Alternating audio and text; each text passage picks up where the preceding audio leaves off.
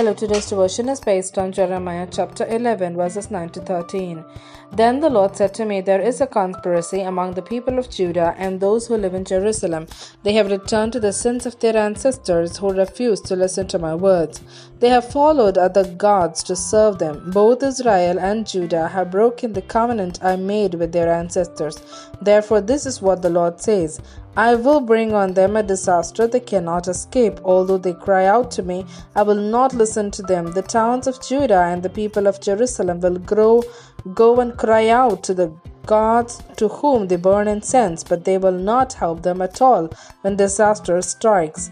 You, Judah, have as many gods as you have towns, and the altars you have set up to burn incense to that shameful god Baal are as many as the streets of Jerusalem. Here ends the Bible reading.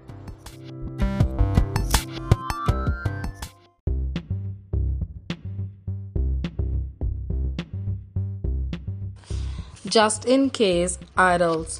They have followed other gods to serve them. Jeremiah chapter 11, verse 10. Sam checks his retirement account twice each day. He saved for 30 years and with the boost of a rising stock market finally has enough to retire. As long as stocks don't plunge, this fear keeps Sam worrying about his balance. Jeremiah warned about this. You, Judah, have as many gods as you have towns, and the altars you have set up to burn incense to the shameful god Baal are as many as the streets of Jerusalem. Judah's idolatry is remarkable. They knew the Lord was God. How could they worship anyone else?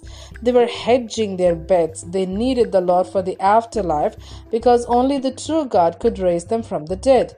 But what about now? Pagan gods promised health, wealth, and fertility, so why not pray to them too, just in case? Can you see how Judah's idolatry is also our temptation? It's good to have talent, education, and money, but if we are not careful, we might shift our confidence to them. We know we'll need God when we die and we'll ask Him to bless us now, but we'll also lean on these lesser gods just in case. Where is your trust? Backup idols are still idols. Thank God for His many gifts and tell Him you're not relying on any of them. Your faith is riding entirely on Him.